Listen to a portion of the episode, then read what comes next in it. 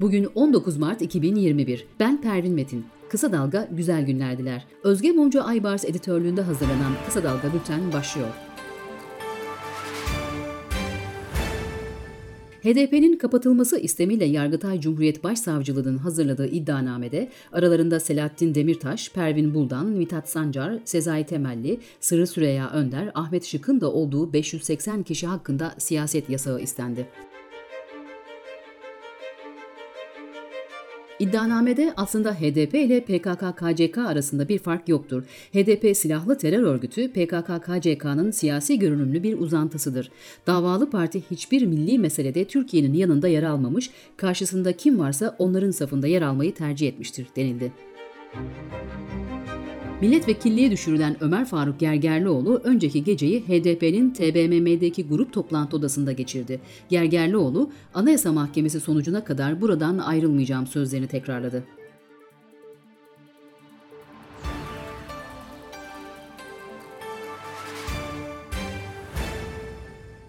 Partisinin 13. olağan genel kurultayında konuşan MHP lideri Devlet Bahçeli, HDP siyasi kisveye bürünmüş suç örgütüdür. Herhangi bir isimle açılmamak üzere kapatılması tarihe, millete, adalete ve gelecek nesillere namus görevidir dedi.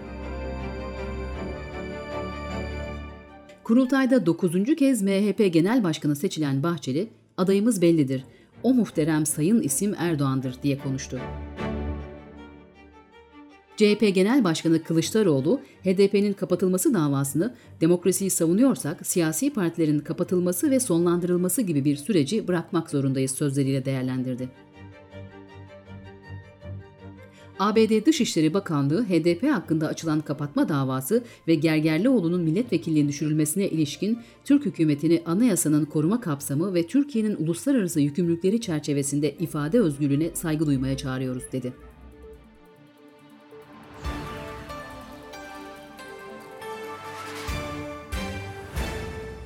Dışişleri Bakanlığı'nca HDP'li Ömer Faruk Gergerlioğlu'nun milletvekilliğinin düşürülmesi ve HDP'ye kapatma davası açılması ile ilgili bazı ülkelerin açıklamalarına karşı iç işlerine müdahaleye yeltenen çevreleri bağımsız mahkemelerce yürütülen yargı süreçlerine saygı duymaya davet ediyoruz açıklaması yapıldı. Cumhurbaşkanı Recep Tayyip Erdoğan öğrenci andı tartışmalarıyla ilgili üstü kapalı bir açıklamada bulundu. Erdoğan, milli andımız İstiklal Marşı dedi. Demokratik Toplum Partisi'nin kapatılması davasında AYM'nin siyaset yasağı getirdiği isimlerden olan AKP'li Orhan Miroğlu, Anayasa Mahkemesi'nin kararı ne olursa olsun kolay olmayacak belki ama HDP misyonu sona ermeye mahkumdur dedi. Anayasa Mahkemesi Barış Pınarı Harekatı'na karşı düzenlenen basın açıklamasının ardından tutuklanan 9 HDP'li için hak ihlali kararı verdi. Yüksek Mahkeme her birine 40'ar bin TL tazminat ödenmesine hükmetti. Antalya'da tepkilere neden olan falez aydınlatma projesinin Muhittin Böcek tarafından beklemeye alındığı açıklandı. Covid-19 haberleriyle devam ediyoruz. Sağlık Bakanı Koca önümüzdeki haftadan itibaren 60-65 yaş grubunun aşılarına başlanacağını açıkladı. Koca, BioNTech aşısının testlerde kullanılacak olan ilk 5800 dozunun Türkiye'ye ulaştığını söyledi.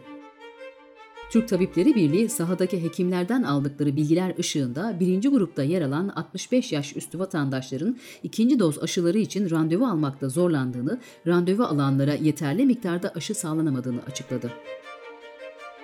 Avrupa Komisyonu Başkanı Ursula von der Leyen, İngiltere'nin Avrupa Birliği'ne COVID-19 aşılarının ihracatını başlatmaması halinde AB'nin İngiltere'ye aşı ihracatını durduracağını açıkladı. Sırada ekonomi haberleri var. Türkiye Cumhuriyet Merkez Bankası Para Politikası Kurulu %17 olan politika faizini 200 baz puan artırarak %19 seviyesine çekti. Piyasalarda ağırlıklı beklenti 100 baz puan artırım olacağı yönündeydi. Kuyumcuların 500'er gram altını kamu bankalarına yatırmalarına ilişkin düzenleme taslak metinden çıkarıldı. Eti madene bağlı yurt dışındaki şirketin genel müdürünün aylık 13.500 avro maaşı Sayıştay raporlarında yer almadı. Etimaden Genel Müdürü Keleşler faaliyet gösterdikleri ülkelerde denetleniyorlar dedi. Kamu ve özel sektörün toplam 435 milyar dolar dış borcu bulunuyor. Bu tutar ülkenin gayri safi yurt içi hasılasının %59'una denk geliyor. Dünyadan gelişmelerle devam ediyoruz. ABD Başkanı Biden'ın Rusya Devlet Başkanı Putin'i katil olarak gördüğüne işaret etmesinin ardından Moskova, Washington Büyükelçisini istişarelerde bulunmak üzere geri çağırdı. Rusya, ABD Başkanı Biden'ın Putin'e yönelik suçlamalarına yanıt verdi. Putin, ona sağlık diliyorum derken Kremlin sözcüsü Biden'ın açıklamalarını çok kötü olarak nitelendirdi. Donald Trump'ın ABD başkanlığı döneminde 700 milyon dolar kaybettiği öne sürüldü. Bloomberg'in araştırmasına göre Trump'ın toplam serveti bu kayıpla 2.3 milyar dolara geriledi. Hollanda'da yapılan parlamento seçimlerinde Başbakan Mark Rutte'nin partisi sandıktan birinci çıktı. Yunanistan Göç Bakanı Mitarakis, AB ile imzalanan mülteci mütabakatı çerçevesinde Türkiye'ye yaklaşık 1500 göçmeni geri alma çağrısında bulundu.